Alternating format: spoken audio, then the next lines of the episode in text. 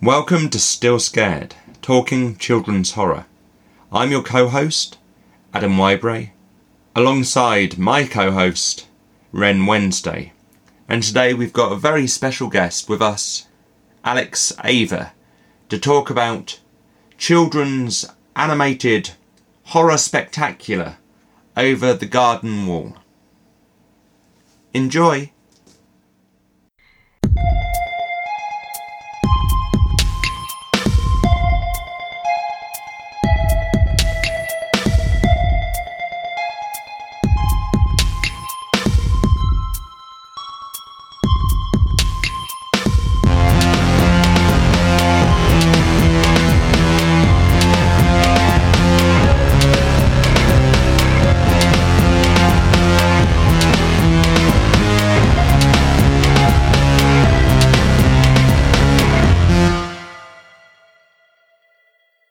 Good evening, Adam.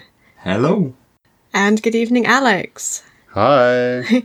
Joined up by the power of a Discord group call.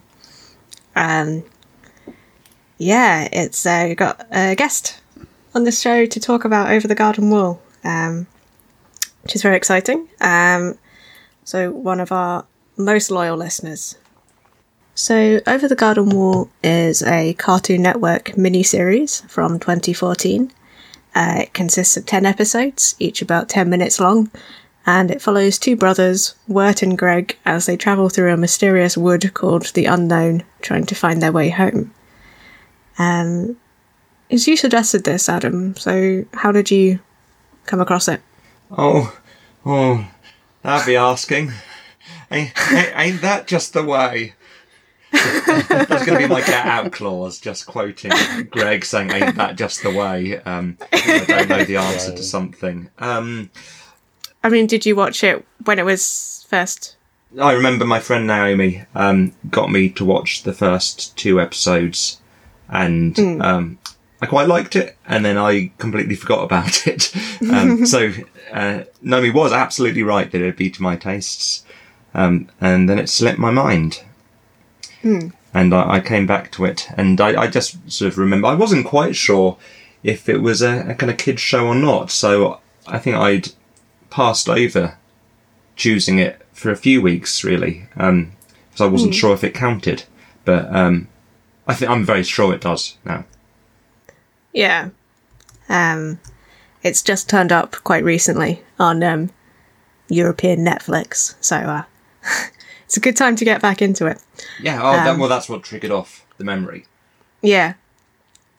Um, yeah, and I'd sort of uh, heard mention of it on Tumblr a few years back, um, but never watched it, and so this was the first time. Um, and I watched it and I thought it was great, and I told Alex to watch it.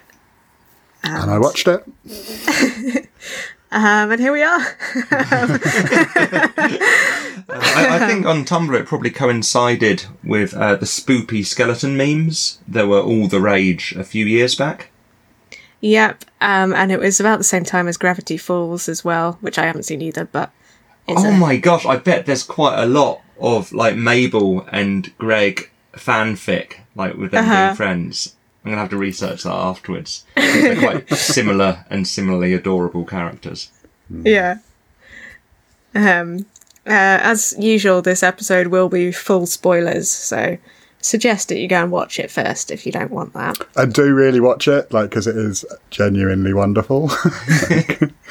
um, uh, yeah, I wasn't, I had no idea what to expect when it was kind of uh, recommended. And uh, yeah, I just thought I'd turn it on and it filled me with several bits of joy, um, which is really nice, uh, particularly from a horror thing.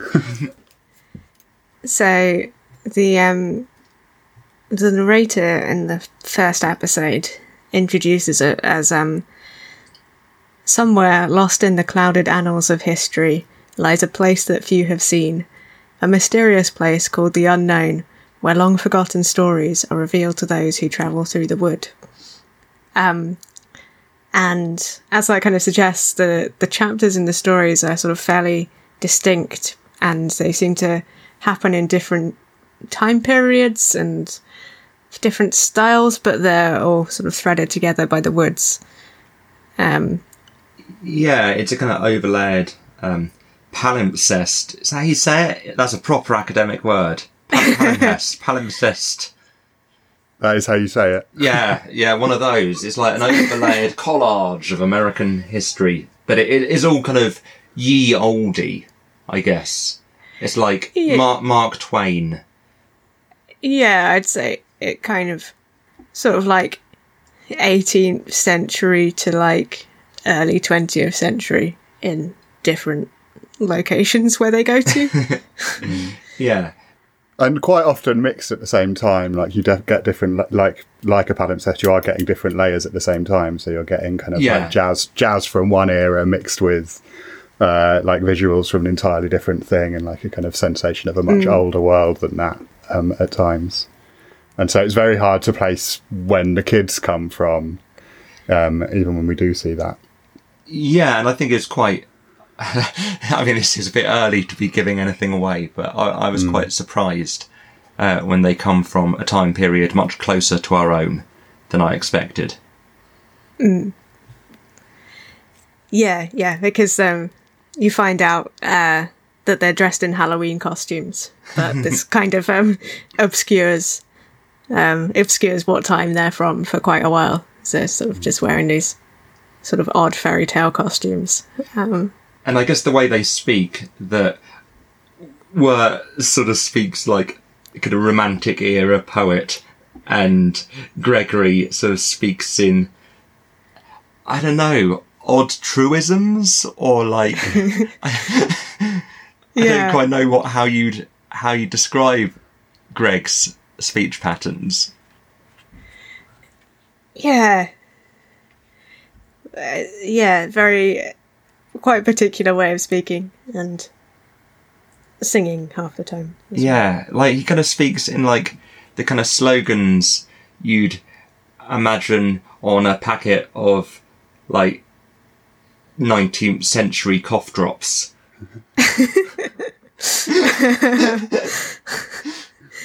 One of the things I like about him is that he kind of has a tendency to pick up phrases and things from other people. So he'll say something that someone else has said in like a very different tone and a very different situation. And it's really, I don't know, I, I like it. I like that kind of like trying Yeah. to make sense of the world by picking up on what other people are saying. And yeah, I like it. I like it a lot. There's one particular bit where, uh, where, uh, is just like demanding, like kind of run, run, run, run, run, run, run.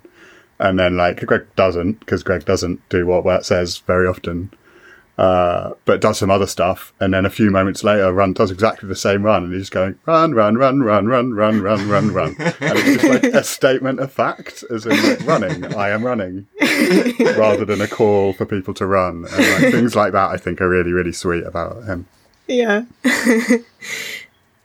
um, so they also have as their sort of companion. Uh, she she has a bit ambiguous, but um, uh, a bluebird called Beatrice, who um, halfway through the series reveals that she used to be a human, um, but after throwing a rock at a bluebird was cursed along with her whole family um, to turn into birds.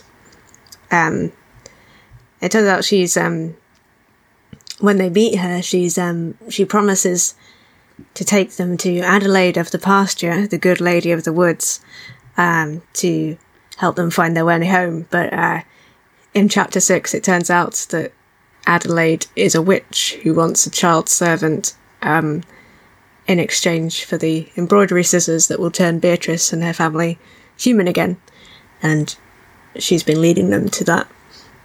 Um, And you can tell that Adelaide is a witch because she has a giant Miyazaki head like the witches in Spirited Away. yeah. Um, yeah, both her and um, uh, Auntie Whispers are very uh, are very like the uh, the Spirited Away witches.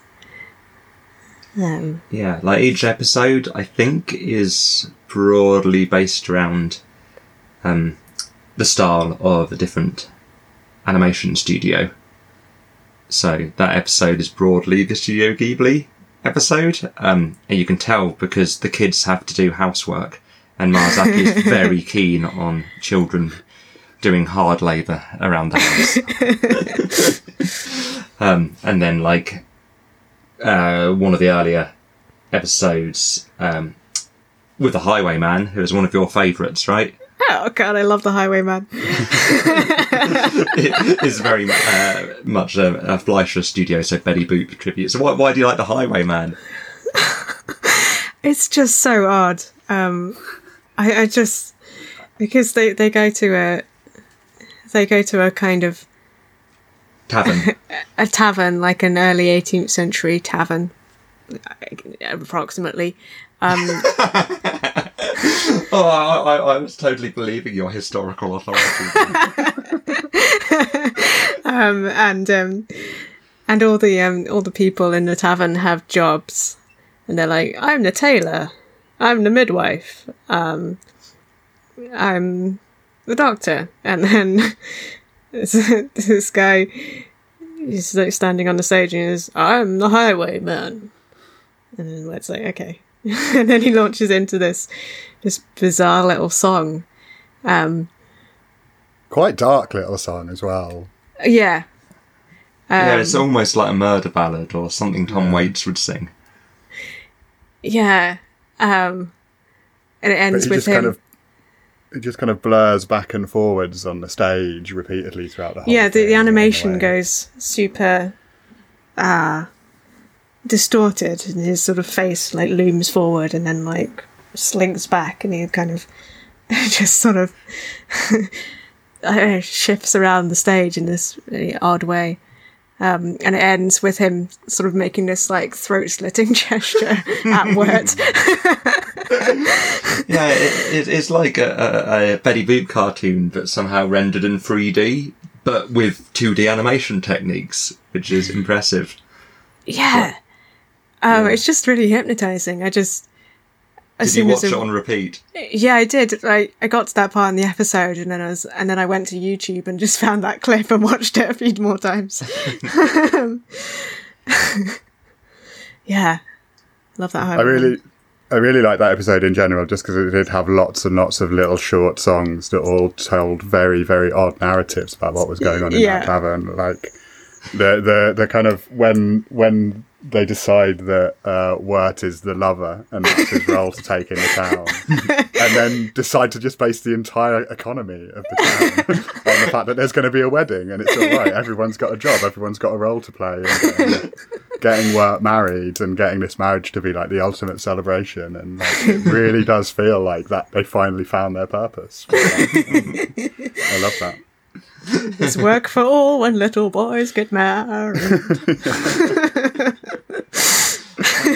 I, li- I like the songs are really perfectly pitched because they're sort of convincing as like 18th century ballads, but then they're always just slightly awkward, but not so awkward that they're not memorable. Like they're genuinely quite good songs, but then they're always just a little bit off, or the phrasing's just a little bit bad. Yeah. um, yeah, because quite a lot of them Greg makes up on the spot. Um, Yeah, But- he's always kind of singing ditties to himself. yeah, but I did But still. got. Sorry. I did have potatoes and molasses in my head for a couple of days. um, Uh, I only spotted today that at the very end, during like part of the climax, uh, one of the little bits of like choral dramatic music coming is "O, o patatas et molasses." That's great. it's uh, it's a lovely touch. Um, and yeah, one of the things I thought about Greg is that like you notice it in the Adelaide song, and like even he spots it in the Adelaide song, is that like he's quite fond of doing that thing where just like a perfect rhyme scheme throughout, and then just suddenly completely missing it and getting completely wrong rhythm on the last line, and just kind of reveling in it. Like uh, I like Yeah. it. I approve. I mean, I guess if we talk about the dynamic between the two main characters, that that's the main difference. That Greg has this attitude summed up by his "Ain't that just the way?" um, that he, you know, he doesn't let stuff get him down, and he, he he's plucky and does his best. And whereas obviously Wirt is a bit of a worrywart and sort of agonises in great tortured poetry um, about you know being lost in the woods and not knowing what to do. Yeah, I really Yeah. liked um, from going back and kind of watching again, like the fact that they start off like immediately. You've got Greg listing off a hundred names that would be a terrible name for a frog, and Wirt just completely out of nowhere, just launching into this enormous tirade about how awful the world is and how he's lost and at sea, and yeah. I don't know, just that kind of like over poeticness, and it just like it sells them instantly as characters, but you've got no mm. explanation for it. But you Yeah. do get that explanation as time goes on, and yeah, I don't know, I like it. Mm. Um, yeah, and the um, the difference in their outlooks is um, is quite key to the story as it goes on. Um, because of the the plot about the woods and the Edelwood trees and the beast. Um, so we're introduced to the Edelwood trees in the first episode. Um, we meet the woodsman who grinds them for oil. He uses to keep his lantern lit, and he's kind of an ambiguous figure for most of the series because he lives in in the woods and they're always like very heavily shadowed and sort of the screens are very vignetted um, when they're in the woods. Um, at one point, Wirt accuses him of being the beast himself, um, but it turns out he's actually sort of being controlled by the beast, also being manipulated by the beast. Um, the woodsman he he believes that the soul of his daughter is kept in his lantern, and he must has to burn the Edelwood trees for the oil that will keep it lit to keep her alive. Um, but we find out that the Edelwood trees are actually people who've lost hope and died in the woods. And so we kind of see their kind of twisted branches and gaping mouths. And it's very, I thought it was very um, reminiscent of um, in Snow White, um, where she she runs away through the woods and they're all like clutching at her clothes. Um, Ah, I didn't no- notice that, but yeah, I mean, it obviously a lot of the animation harks back to early Disney. Um, so, yeah, the woodsman's been grinding up these lost soul trees um, for years to feed the lantern that he carries through the woods, um, and believing that he's been keeping his daughter alive. But in fact, it's kind of the Wirt realizes right at the end that the spirit of the beast himself is alive in the lantern and he's just been been feeding the beast. Um, So, what is the beast? well, there's a question. philosoph- philosophically speaking. um, yeah. Any ideas? Uh, my standard, my stock answer is just capitalism. Uh, I don't think that. Don't think that's necessarily the one here.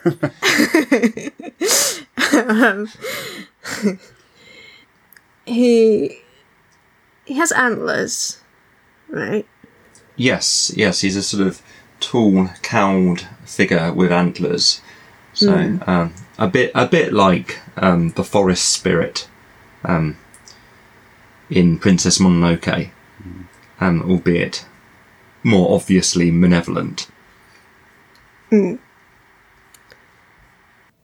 a, a, co- there's a glimpse um, of the beast in the uh, in the flashing of the lantern right at the end, in which like I thought I was seeing like a load of like kind of a mass of octopus tentacles, rather than anything else and was quite shocked by that. But it was just like half a glimpse. It might Oh, have just been like a a frame sort or so. Semi subliminal image. Yeah, yeah. There was there was definitely something there with those with little round suckers and suction on it, and I think that I think that the beast is this thing that kind of like gets caught on you and and stuck. Like the, the way that the trees kind of grow out of the, the grow around people if they sleep too long or they stay too long or they lose hope is uh, yeah. I think that that's that's a, exactly what the beast is supposed to be throughout here. Yeah, the the beast, perhaps. I don't say it, it. You know, it as pat as it represents depression, but I suppose uh, succumbing to despair. Yeah, um, I think it's uh, some somewhat similar to um, the Swamp of Sadness in Neverending Story. Um, for you remember the um, the memorably horrible scene where the um, where the horse gets drowned in the swamp, um, because uh, well, it says uh, the quote is, is everyone knew that whoever let the sadness overtake him would sink into the swamp. Um, and I think it's kind of a similar idea with the with the woods and the beast. Um, they they get various warnings um, from different people about um, that they well they get a warning from the woodsman that they have to they have to not lose hope and they get warning from a, a woman in the um, in the tavern as well um oh, in the form of song um she says she sings once your will begins to spoil he'll turn you into a tree of oil and use you in his lantern for to burn um Well, that, that's Uh, nice. It's a nice potential misdirection because it, that does suggest the woodsman. i think they're singing about the beast though Oh yeah, no, absolutely. But I can see how yeah it's At that misdirect- time in the story, you hear that as being about the woodsman. Yeah, Uh, yeah. but okay. actually it's entirely accurate for the beast as well because it is Oh, the, yeah. the beast spirit in the in the lamp so it's yeah Hmm. I, it's one of those nice things to catch on the second time round um yeah um Although the beast himself seems to be quite a happy fellow. Um, yeah, he he's um, you you hear him sort of singing in the woods, um, singing quite jollily. Tra-la-la-la-la. Yeah, saying all sorts of sort of fairly esoteric, uh, morbid things like la la la as as your life stream uncoils and so forth. yeah, he, which he's, is all a bit Goblin King from Labyrinth actually. Oh yes, yeah, it is You've got a actually. little like um, I can't remember the tra la la line but there is a tra la la line. Um, he sings a kind of hymn um, at one point, a kind of like he's kind of evangelizing his his uh, his way. He says, he's like, "Come, wayward souls, and wander through the darkness. There is a light for the lost and the meek. Sorrow and fear are easily forgotten when you submit to the soil of the earth." Um, It makes Yeah. it makes death sound pretty tempting.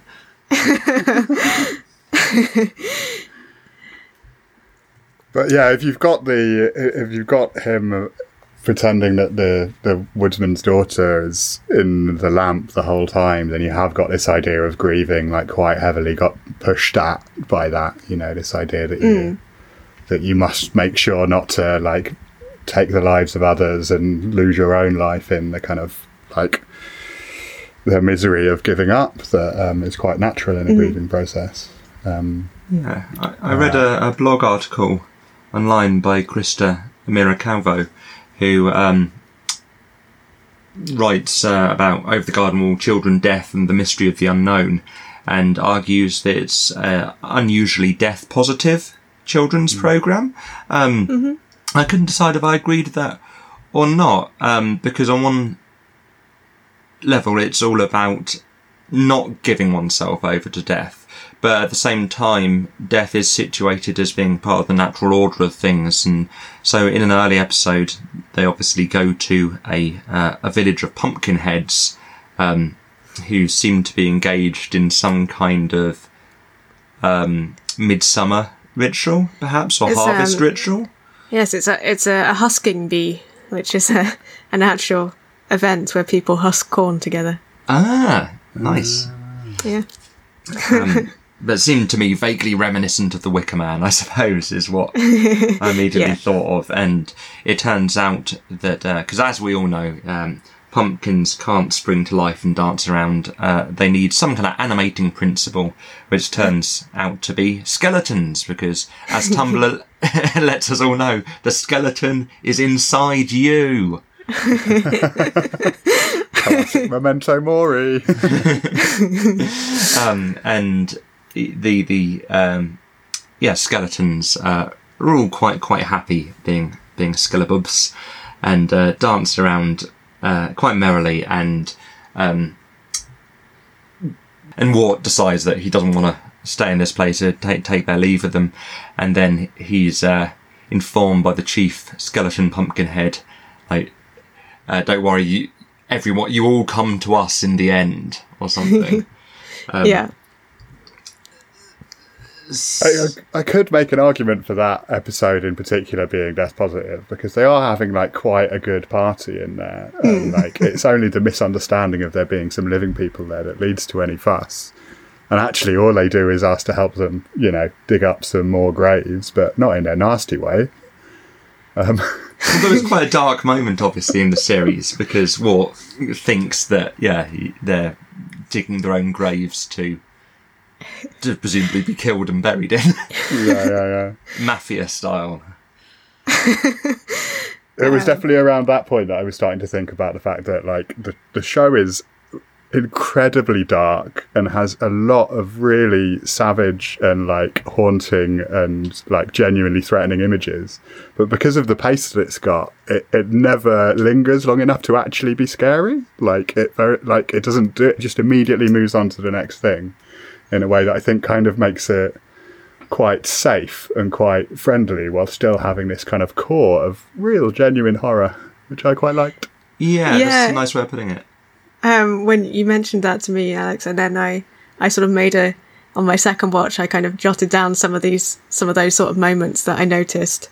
Um, is there like in the um the Quincy Endicott episode where they go to a manor, a grand manor house to try and get some money to ride the ferry, and um, they meet Uncle Quincy Endicott, who believes that he's seen a ghost. Vo- his- voiced by John Cleese. voiced by John Cleese, um, Oh. which, um, as well as Adelaide, Adelaide also voiced by John Cleese.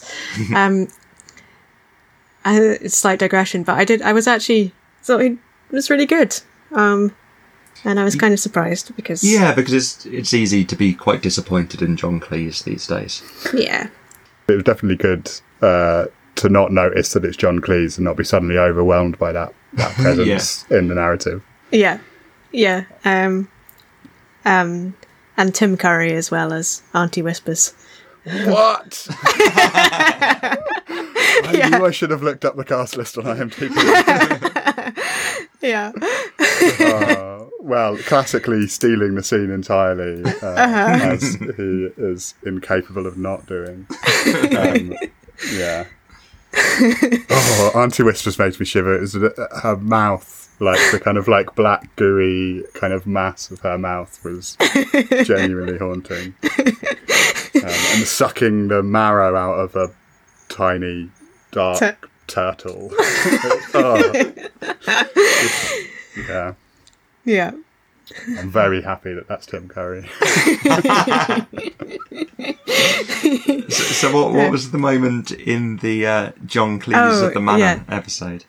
There's um, a bit where um, I don't know what they're talking about, but he talking about his money or something, and he sort of looks down and he goes, the things these filthy hands have done to make this money. N- Not followed up on, just. That's the dark nature of capitalism. um, and um, and Adelaide when um, when she captures uh, Greg and Wirt, um, she she just sort of throws off. So once I fill their heads with wool, they become just like little sheep. Yeah. I, I did write that line down. It was. Ooh, That, that, that's very other mother from Coraline. yeah. yeah. Um, and also Auntie Whispers uh, telling Lorna to uh, her sort of step daughter to, to sort the bones of the people who've been eaten in the house before. Yeah. um, But it- it's very Gotta have a the- hobby. It's very much this sort of fairy tale darkness, though, where it's quite matter of fact that these dark aspects are just part of this world, and you don't get too caught up on them, as you said, Alex. That they're just sort of another part of the rich tapestry of life. yeah. um, um, Do you think? Would you have liked it as a kid? Do you think, Ren? um, yeah, I think so. Yeah. Yeah. Like, I'm, I'm pretty. I'm pretty sure I would. Hmm. Um. I would have. I would have loved it. Um, I've. Uh, I kind of grew up uh, with uh, my dad uh, making the family listen to like a constant stream of uh, Gershwin and Cole Porter musicals and kind of like old trad jazz and like particular kinds of music that like definitely set me up for this show to be like absolutely like just hitting me right in the buttons all of the time. um, uh, yeah, still my favourite moment is the in uh, Lullaby in Frogland where they've just got just the song on the steamboat with the frog and the bassoon and like everything is just absolutely perfect about that scene and just the kind of the like it's a big like character moment for Wirt as he realizes that people actually might want to hear him play the clarinet. um, uh, and yeah, and seeing uh, the frog, who is George Washington at that point, uh, uh, let loose with like incredibly sweet singing voice and just this beautiful, like slightly haunting theme. Uh, name checking the whole series and just yeah, it's a really good centerpiece in there, and it's mm-hmm. it's it's very me. Uh, mm. So should we talk a bit about about how things are resolved, Yeah. as in as in the spoiler? Um, yeah, so. Do you want to go, Jean? No, no. Um, by, by, by all means, uh, you're, you're, Um. you're good at you're better at explaining plot than I am.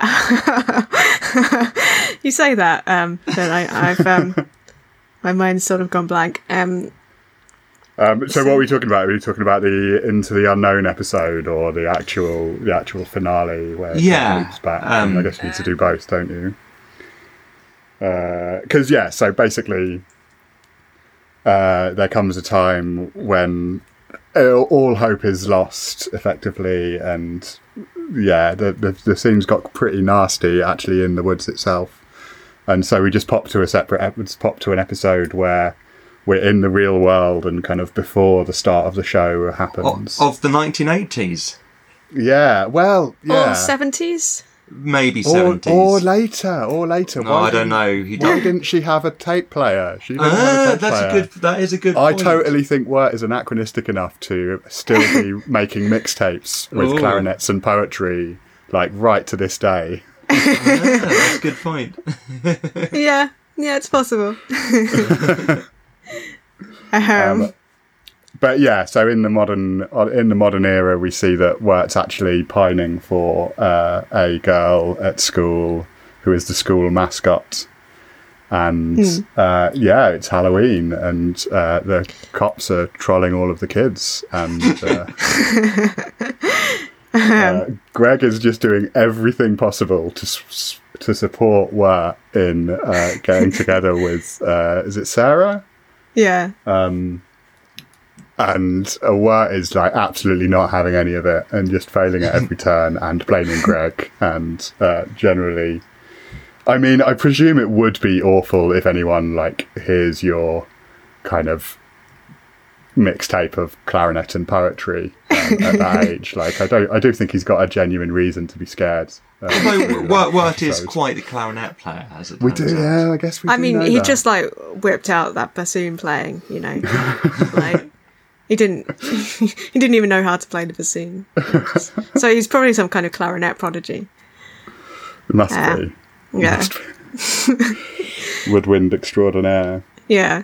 Um, but yeah, I think this is kind of part of the sort of the theme of showing sort of Wirt's character about how he kind of gives up on the idea of asking Sarah out, um, sort of without even trying, as he hears that Jason Funderburker is is going to ask her out, and then he he just gives up, and I think that's kind of sort of ties in with when he just kind of gives up in the woods. Um, Even despite the fact that Jason Funderburker talks like this.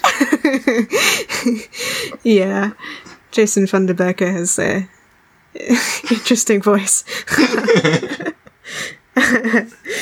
uh, um, So Sarah, Sarah, um, and Jason Funderburker and co go off um, for an age-appropriate um, juice party uh, in the cemetery. yes, um, and they they are actually drinking juice. oh yeah, that that- yeah.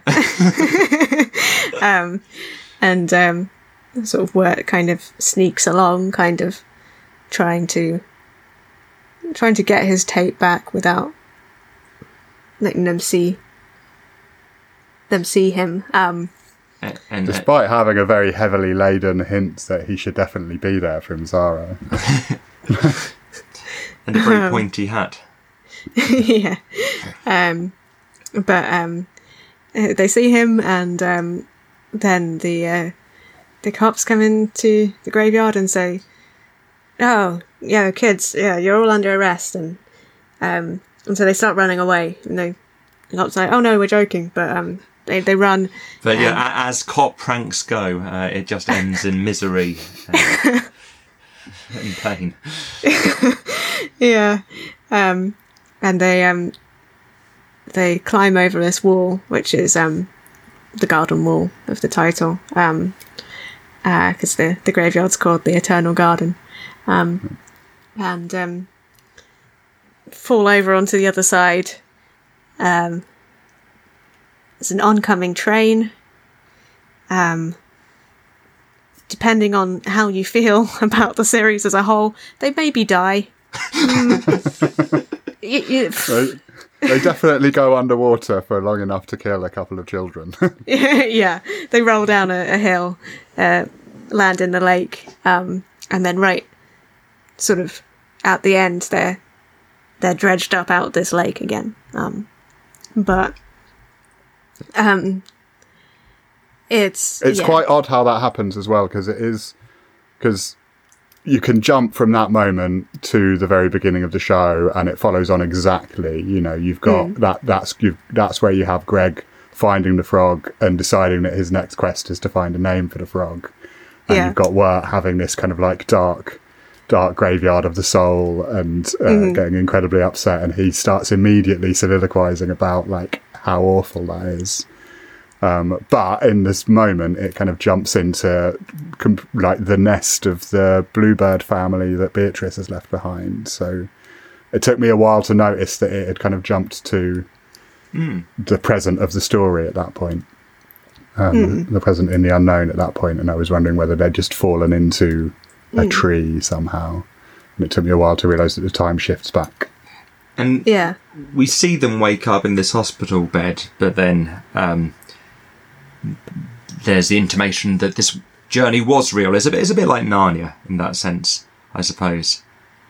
Yeah, it has the sort of thing where they've carried something back from this other, possibly dreamlike world, um, which is the um, Auntie Whispers bell in this case, um, which um, she uses to um, control Lorna, who has a has a, a demon inside her.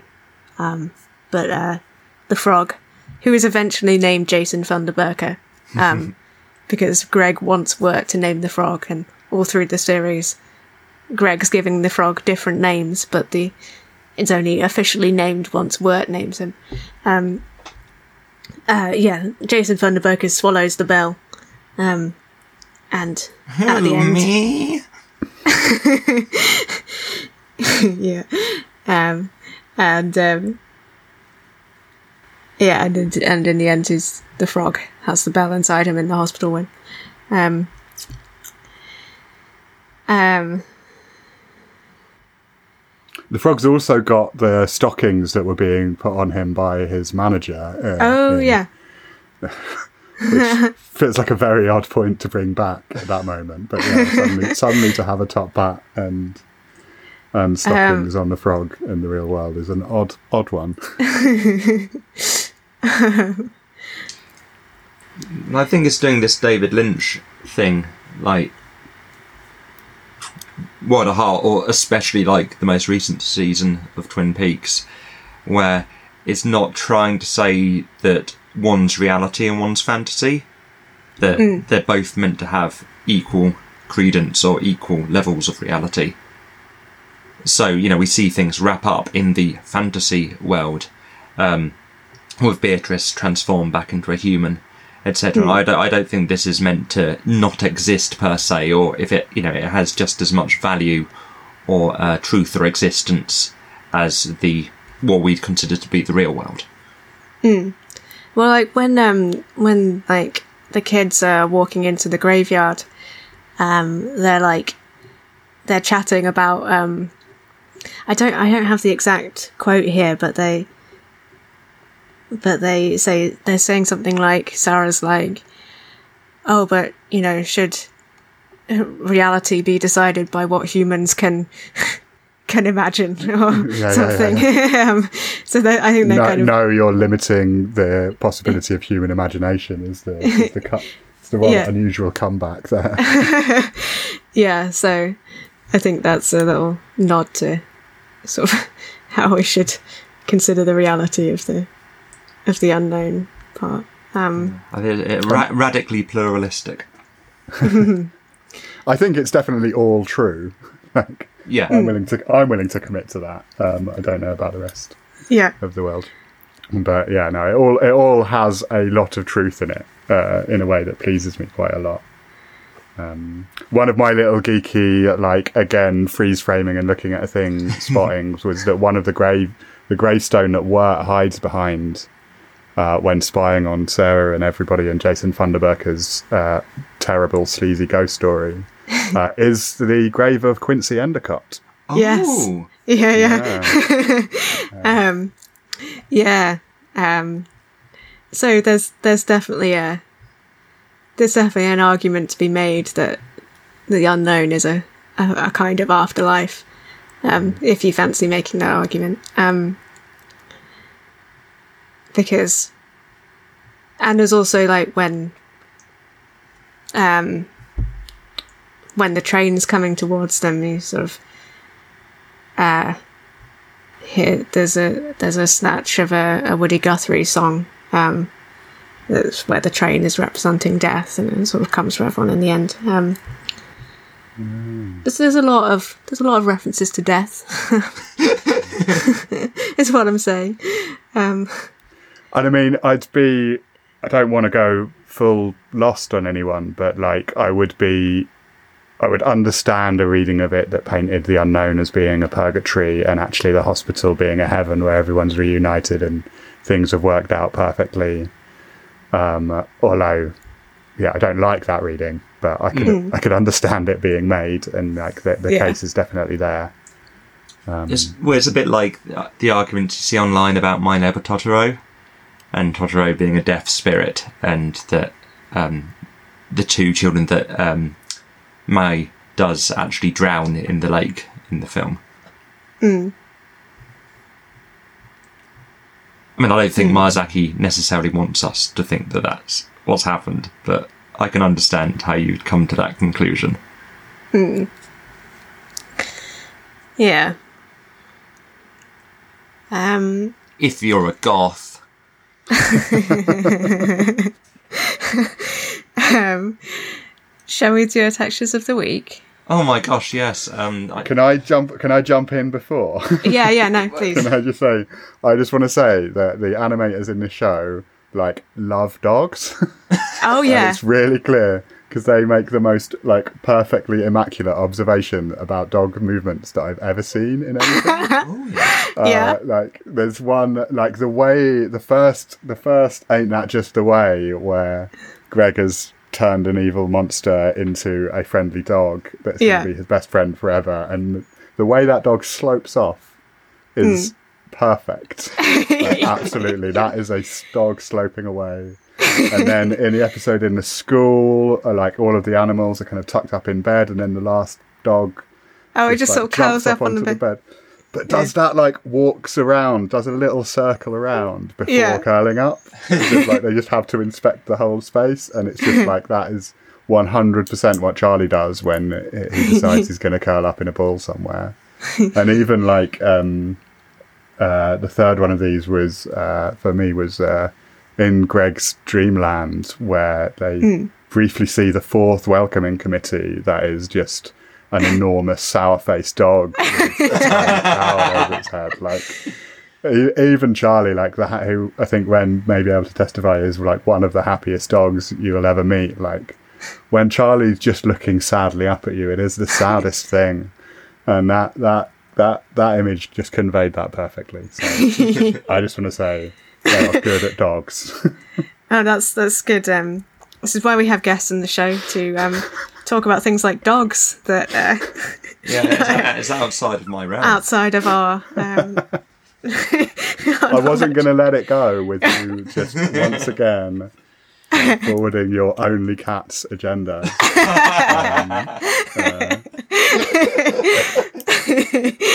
yeah, yeah, important. Um, important. Although actually, on on the cat agenda front, I do really love like uh, w- one of my favourite moments in the kind of flash into uh, like kind of our world or the modern world. Um, uh, the reference, like the the guy standing outside the party saying, uh, "There's of course there's lots of other ball games, you know, one old cat, two old cat, stool ball, and just that cat that." Jump back to two old cats, the game that you assumed was made up by Greg on the spot. Uh, yeah, uh, yeah, which is where you you find one old cat and then you find another old cat, and then and we don't know what happens next because that cat was too old for two old cat. Uh, I'm sure over the garden wall conventions, this game is much played. yeah, I hope so. Right. Yeah. Texture of of the the It's quite an ambient one, that one. I forgot I was supposed to sing. I'm sorry. No, you sang fine, you sang fine. Um, who wants to go first? Um, Um, I want to jump in and get the highwayman's face before anyone Yeah. else tries to. Sorry. But No, what, what yeah. is that, te- like, elastic flesh? Just that, I mean, you know, it's one of those things that you can only really do animated, where it kind of like maintains coherency throughout the whole thing, but just different elements swell forward and kind of push and kind of suck at each other, and it's just, it's just very vivid, and like with that kind of like Cab Calloway backing, it's just so yeah, just very evocative and. I found it quite disturbing and quite unsettled. Uh, Yeah. And I Yeah. like to think that I'm old enough to deal with uh, uh, songs about highwaymen.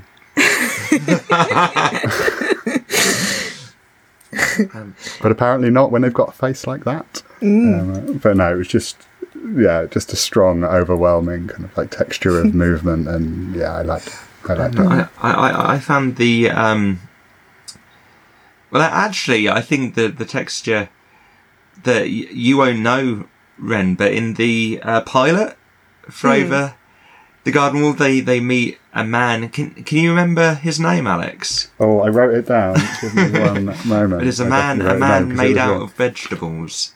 It was called John Crops. Old John Crops. He was a, he was a humble man, uh, um, and a man of vegetables, and he had a vegetable car, um, yeah. which had very satisfying because it looked really sturdy, like a car should be, but also really kind of wet and engorged.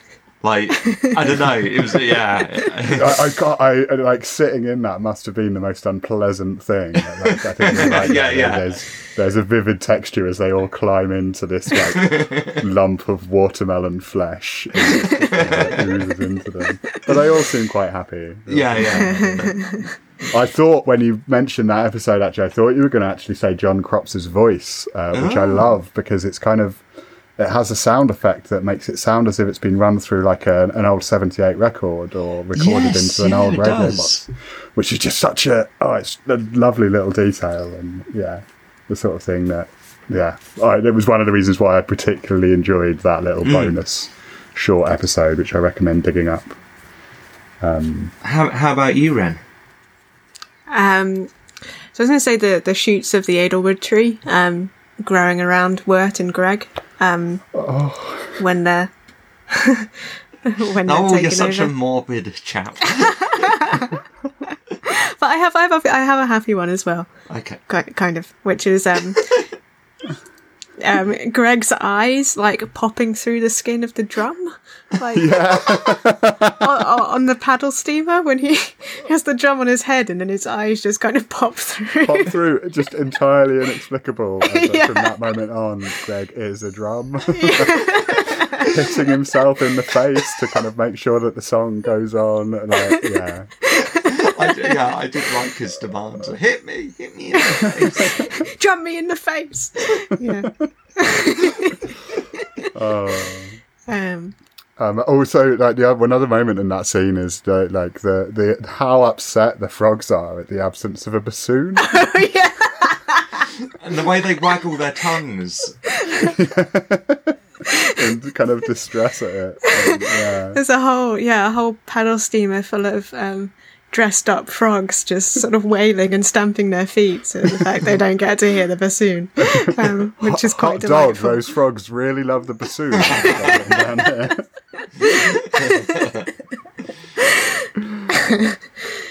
Um, yeah. Um, oh, any other general observations? Um, Oh, well, just because we mentioned that, I just want to continue. Like, I just love a frog chorus. I, I do love a frog chorus. Um, it's one of my greatest faults in many ways. Uh, but yeah, just the perfection of that that that scene and how beautiful it, it is, and like the the kind energy of going down that thing, and then the end of that episode being like the kind of like complete breakdown of uh, the group as uh, uh, Beatrice betrays everyone. Uh, yeah, I don't know. It's it's wonderful. I think it's a very special show. I heard fragments of that. yeah, me too. But I'm Oh, sure I'm I'm sure when I listen to the edit I will be moved by the profundity of your statements. yeah, oh, the, the the core quality's not been great. Um, Yeah, sorry.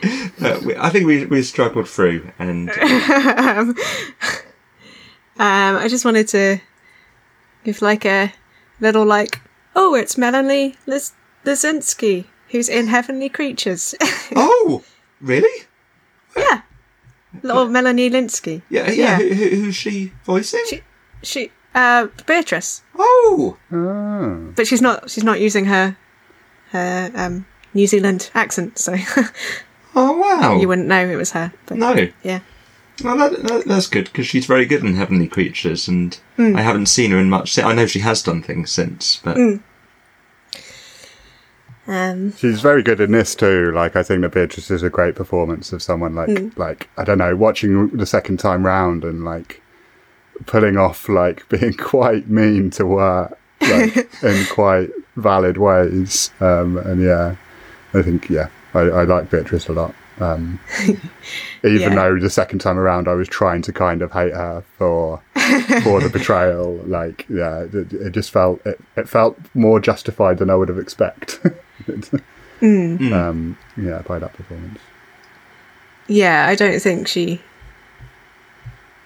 she really knew what she was doing. Yeah. Um, hmm. um, And yeah, and there's an odd joke at the end that because her mum has been a bluebird for quite a while, she keeps calling food dirt afterwards. yeah. Not convinced bluebirds eat dirt, but yeah, that whole thing is quite strange. But I, I did like Wirt eating his dirt when when asked by yeah. yeah. Um, At the moment of the eating leaves at the end as well is quite a nice line. It's like that because it's quite a horrific moment when Oh, it's like, oh, yeah. oh, oh no, you, you've, the trees have started growing through you and you're spitting out leaves. It's like, nah, I was just eating leaves. Yeah, that, Yeah. I watched this with my sister, and that yeah really floored my sister. Made her laugh loads. um, yeah, we hadn't heard any any Phoebe Um, oh, she she just Phoebe really, comments. Phoebe comments mostly that she just really loved Greg, basically. Um, Okay. especially yes, the the revelation that Greg wears a teapot on his head as part of a elephant costume. Yeah. and she said she really also liked uh, Wirt's comment that his uh, his secrets are too secret to divulge. Right, should we do credits? Yeah. Um, do you want to tell people where they can find you, Alex? Uh, so I am uh, Alex Ava, and you will find me on Twitter at Alabaster C, um, and Instagram at Alabaster Crippins, and uh, in Hebden Bridge occasionally. Although it'll probably be a bit weird if you show up and just say I heard you on that podcast, um, and just have to find me first. Oh, um, our intro music's by Maki Yamazaki, our outro music's by Joe Kelly, and our artwork's by Letty Wilson. And you can find us on Twitter at StillScaredPod, or email us at stillscaredpodcast at gmail.com. Although we've yet to have a real genuine person do that. What, what, what Maybe you that, could be- does that mean? oh, it's just been like adverts and like people. Well, who- you, you know, you don't know. Like bots are pretty advanced now; they can listen too. okay. Um, yeah. Uh, hello, well, hello, all our bot listeners. I hope you enjoyed it. Um, Hello, bot listeners. so, sorry. Don't Um, mock them. Oh, yeah, got it. yeah, right. Yeah. um, all Yeah, right. they've got the um, Russian government on their side. Sorry, bots. Um, I've, I've decided I'm just gonna like stop tormenting you by trying to make What? you come up with a sign off on the spot. Oh, Ain't man, that just the way? Yeah, that- that's what I was going to do. Alex, you're too quick. no, no, foiled. Ain't that just the way, spooky kids? Oh, ain't that just I can't. Oh. Ain't that just the way? We'll see you next time. Bye. Bye. Bye. um.